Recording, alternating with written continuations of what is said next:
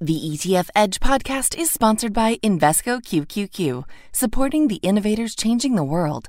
Invesco Distributors, Inc. Welcome to ETF Edge, the podcast. If you're looking to learn the latest insights on all things exchange traded funds, you are in the right place.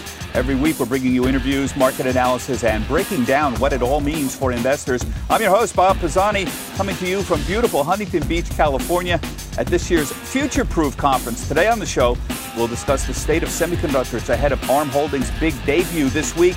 Get the latest on the battle for a Bitcoin ETF from the man who just sued the SEC and won and get an update on the wild year we've seen when it comes to Treasury bond investing. Here's my conversation with Jan Van Eck. He's the CEO of Van Eck Associates. Michael Sonnenshein is the CEO of Grayscale Investments. And Alex Morris is the president and CIO of FM Investments. Uh, Jan, I'm, we're sitting here on the beach here. Uh, yeah. I haven't been to a lot of uh, uh conferences that are literally on the beach. Uh, there seem to be trying to combine social interaction, parties, with serious financial investing. What do you make of all this? I think it's, um, listen, attention spans. I look at the macro picture, attention spans are really short these days. So they have content, but it's going to be short clips. Yeah. And that makes a lot of sense. No one wants to sit through a half hour lecture on, you know, the yield curve. We tend to, Michael, knock ourselves out with trying to get the best content anywhere. But what we find out at places like this is people come for the social interaction as much. They're going to have method man here uh, you know, on Tuesday night. This is Wu Tang Clan. Uh, one of the one of the members of Wu Tang Clan are going to be here. So, what's the, the, lesson here? I think whenever you can get this type of community engaged in a different type of environment, allow people to make meaningful connections, it's something you want to be a part of. Yeah, it seems like you can get there's a lot, Alex, of people who are having here sort of private meetings with financial advisors and, and, and a chance to, to meet clients directly at this point. That seems to be the big thing. Just the, the interaction of being able people to yeah, folks are happy. They're, they're on the beach walking around. I mean, yeah. I'm still giving my 30 minute lecture on the yield curve, so I don't think Jan will be stopping by anytime soon. But uh, in general, folks are happy, and it's great. I mean, we don't need to sit in a stuffy ballroom to talk about good ideas. Yeah. They're good ideas wherever they are. Yeah, you, there's plenty of chances to nerd out here. I don't want to give a sense that it's a giant party, but social interaction is as big as uh, any conference I've been to. So, Jan, uh, let me start with you. It's a big week for you. You run the largest semiconductor ETF, VanEck Semiconductor. SMH is the symbol. Market cap weighted index, 25 largest semiconductor companies.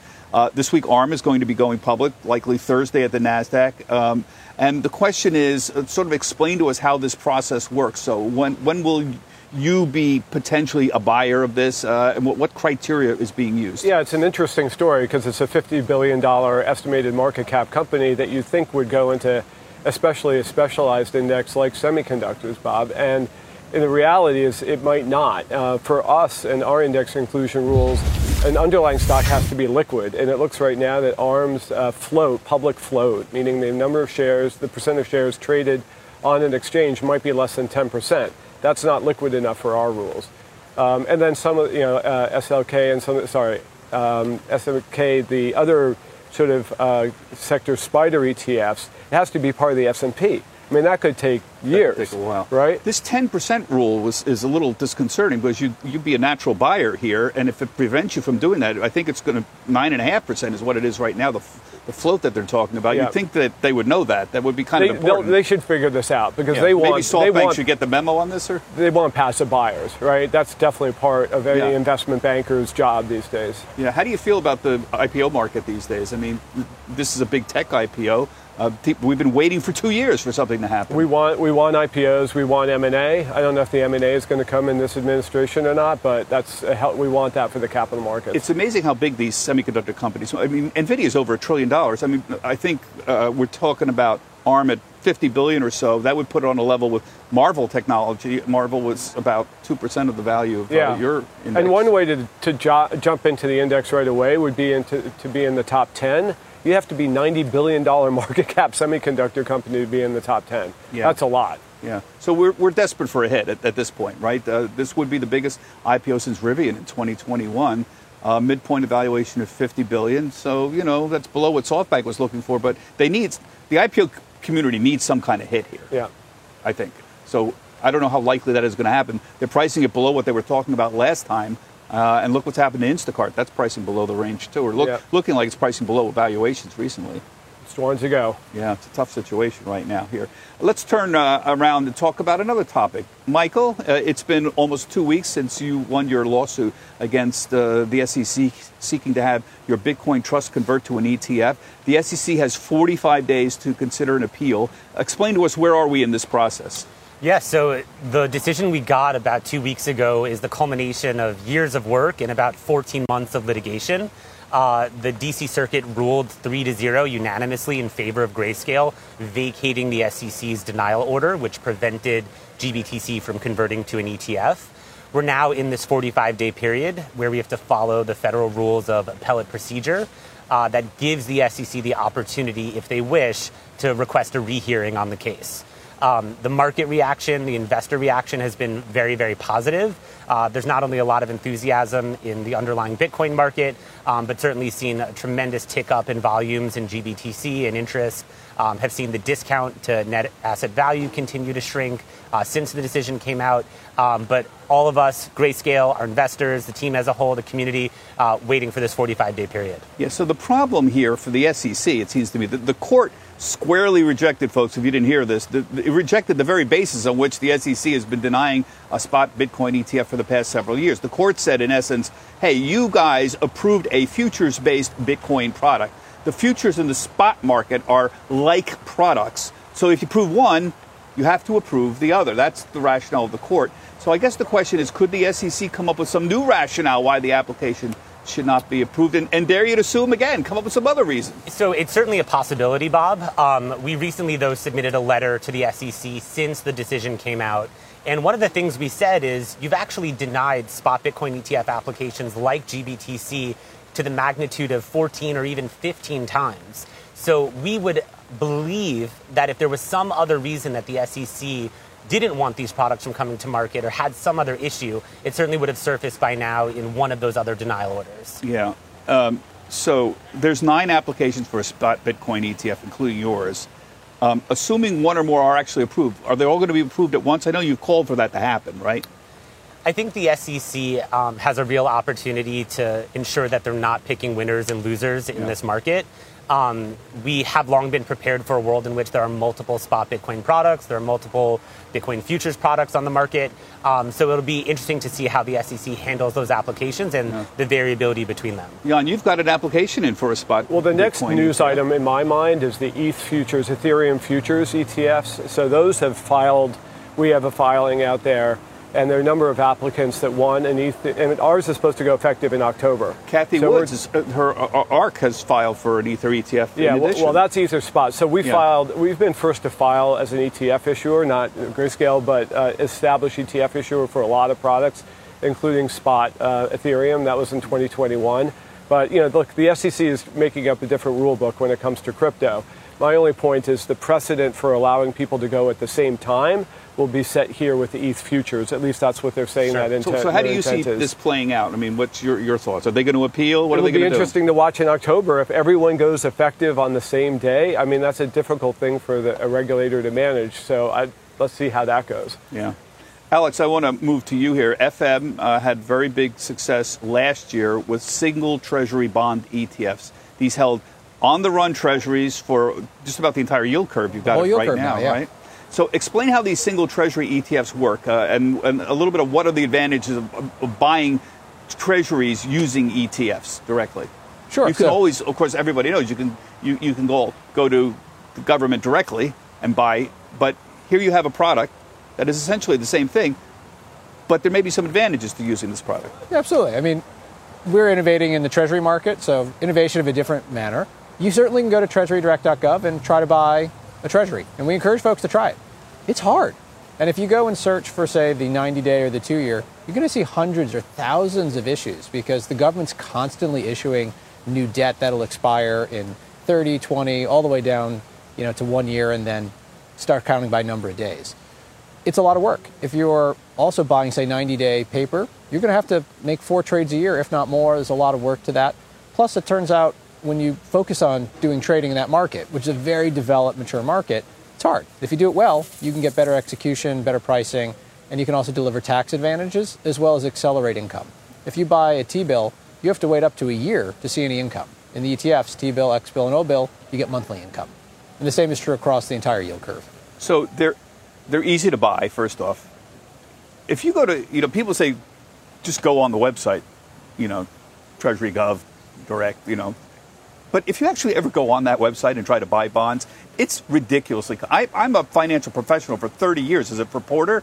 I have a hard time buying on that website and understanding what it is you're buying because there's so many different products. It's very, very confusing. Forget about advising your mother to go and do it. You'll never figure it out. But here you can actually get it. So it's easy to buy. It rolls into the new contract every month. Every the month. roll costs are extremely low. Like unlike commodities, like these things roll off fine without having any serious decay associated with it. Very little decay. On the short of the curve, it's effectively zero. You're almost better off rolling, just given the way the dynamics of the roll work. And now, even on the long end of the curve, because coupon rates are above 3%, you're actually incentivized to roll because Yeah. you're generating enough coupon that extending your duration is the right move. And the cost is what, 15 basis 15 points? basis points. Yeah, one five basis points. That's relatively cheap. So, how is the product being met? I mean, I had you on when you first announced it last year. Um, it, it seems to me like there's been an enormous amount of interest in sh- at least short-term Treasury products. I think we first started talking last year. Everyone was rightly skeptical. Would this thing work? We had three products then T bill, U2, and U10. We're now up to 10 products, so the entire yield curve, and just short of $3 billion in about 13 months. It's been very well adopted. And we're seeing use cases from institutions, from advisors, from retail investors, just really mass adoption, and it's starting to speed up and get faster. Now, you're also trying active management. You just recently launched a new ETF, Opportunistic Income ETF. The symbol is XFIX. This seeks to maximize total return, you're saying, including income and appreciation. You're trying to identify undervalued and opportunistic sectors in fixed income markets. So, this is a, broad, actively managed bond fund, essentially, right? It is. Uh, so it's XFIX, XFix for fixed income. Um, and, you know, we'd probably be laughed off the set for saying we're long bonds, but we're long bonds. And we think it's a great opportunity in the credit market, but to think a little differently. So we approach the fund thinking like a value investor, but as opposed to buying equity, we start looking at bonds, particularly those we think are likely to be upgraded, and those that are maybe not traditional bonds in their sense, so preferreds and a handful of other things that are fixed income instruments that tend to get overlooked. Yeah, it's a very interesting concept because initially your thought is why bother doing this in an ETF wrapper, but the ease of it and the role makes it so simple. I mean, one of the problems of owning a one year is you're going to get your money back if you go actually go buy one. Here, unless you're concerned that somehow the yield is changing dramatically in the next year and you have to pay attention, the roll's automatic for you. Exactly. That's what the appeal is to me. And on the active side of the house, as we look at credit and other structures, buying bonds isn't that much easier than buying treasuries from the government. It's Yeah. a hard place to be, and it's a place you need to be more concentrated in the index to actually outperform, and we think there's opportunities to do that. Yeah. Uh, Jan, you hold a whole suite of big products, but you were a commodity maven long before you were an Yeah. ETF maven. Uh, run gold ETFs too on top of this. Uh, what, what are your thoughts on gold right now? Uh, well, you know I love bonds too. Remember we Yeah. had this conversation Right. a year ago. Um, I think it depends on how long the Fed, you know, keeps rates higher. Um, I think there's a lot of consequences yet to roll out with these high rates. Uh, right now, everything, everything seems fine, but um, but at the end of that cycle, then I think crypto, Bitcoin, and gold will do well when when that rate. But that could be a while when, until rates start falling. But like I always say, you never you can't really time the markets. Yeah. So if you're going to buy it, buy some now, especially with the halvening coming up. Bitcoin volatility is at all-time lows. There's a lot of leverage out of the system, so and maybe Yeah. an ETF does get approved. Ha- Have you been That would be surprised about how low the, the volatility has been around Bitcoin, especially since you won the, the court case and BlackRock got in? Everybody got all excited, but it didn't move too much. it hasn't moved that much because there's still some uncertainty that investors are needing to price in. I think, you know, coming out of this most recent crypto winter, it's never been clearer to us that the investment community shares the same idea that we do. Crypto's here to stay. And it's been one of the best returning asset classes of the year, right? And so you do see these longer term investors continuing to build their positions in crypto. Um, and you do have some upcoming catalysts, ETFs, the halvening, to Jan's point. These are things that people are focused on. Now it's time to round out the conversation with some analysis and perspective to help you better understand ETFs. This is the Markets 102 portion of the podcast. We'll be continuing the conversation with Jan Van Eck. And Jan, you are a master of so many different areas, but particularly commodities. Uh, one of the ETFs you run is the OIH, uh, which, uh, of course, is a big uh, uh, oil ETF that's out there. I think the important thing here, and you've spoken several times this year about why oil is rising and has been on a rally mode recently, and a lot of this you relate to Saudi Arabia and what's going on there. Give, Yeah. What are your thoughts on this? Yeah, well, as you may recall, uh, this time last year, um, we talked about energy and commodities, and I said, you know what? I don't know if it's going to be so great uh, for the short term future uh, because there are a lot of headwinds. Uh, but now, sorry, uh, I, I do think energy is worth looking at. And why is that? So, despite the slowdown in China, you still have record highs in demand for crude oil. So, that's number one um, on the demand side, even, even though the second largest economy in the world is slowing down or is in, is in a recession. And then, secondly, the role of Saudi as a, uh, as a pivot. They're kind of the central bank for oil these days. So that's interesting for the commodity markets. That's why oil has rallied for the last two weeks. But uh, more importantly, I think Saudi's role in the world economy is misunderstood. They did a peace trio. So, so let me talk about economic reforms and politics. On the economics front, they are pivoting away from fossil fuels like crazy. We know the LIV Golf deal, but what they also did a peace deal with Iran, their biggest enemy, and they're probably negotiating a peace deal right now with Israel. So global peace is a big deal. They're able to work with Russia and Iran on, on oil, setting the oil price, which we can't do these days, right? And then within their economy, there are a lot of new IPOs and a lot of bond issuance to make that, facilitate that shift to a non-fossil fuels future. So, I mean, this is very interesting because the, the sort of natural thing is China is the second biggest economy in the world, second biggest user of oil, right? I Right. mean, why is oil rallying so much? This, I mean, the Saudis have been cutting production. OPEC's been cutting production a But they bit. control the exports. So 46% of oil exports come out of the Middle East, and now an increasing percentage of nat gas exports come out of the Middle East, you know, which is important for Europe. If you add Saudi, India, and Brazil together, they're going to pass the size of Europe in about 10 years. So it's kind of the unsung story of emerging markets.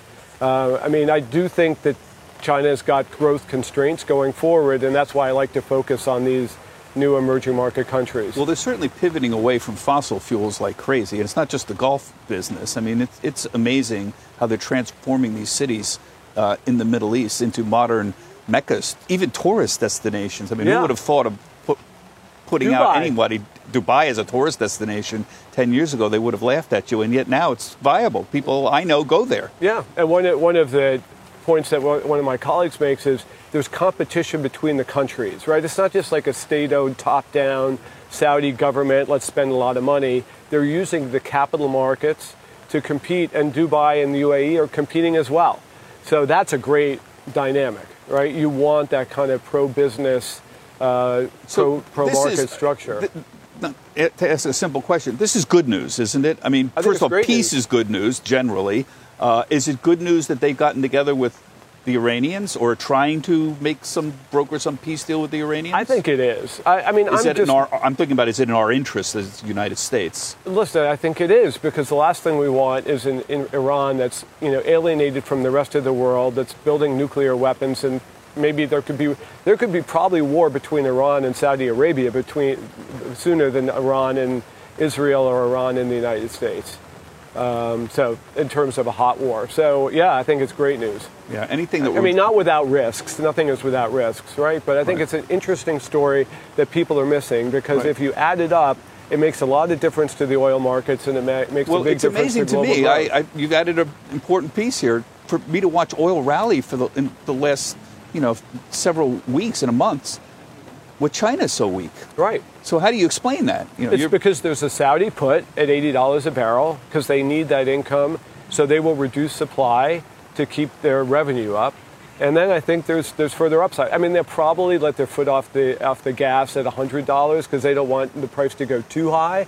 But they're the price setter, and I think it's really interesting. And they have a lot of revenue, and they're redirecting it in their economy. All right, Jan, thank you very much. Always a pleasure talking with you. Jan Van Eck, of course, the CEO of Van Eck Associates. That's it for today. I'm Bob Pisani, and thank you for listening. Make sure you tune in next week.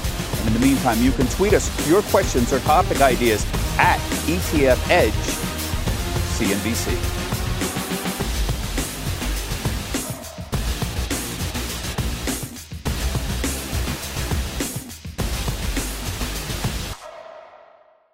Invesco QQQ believes new innovations create new opportunities.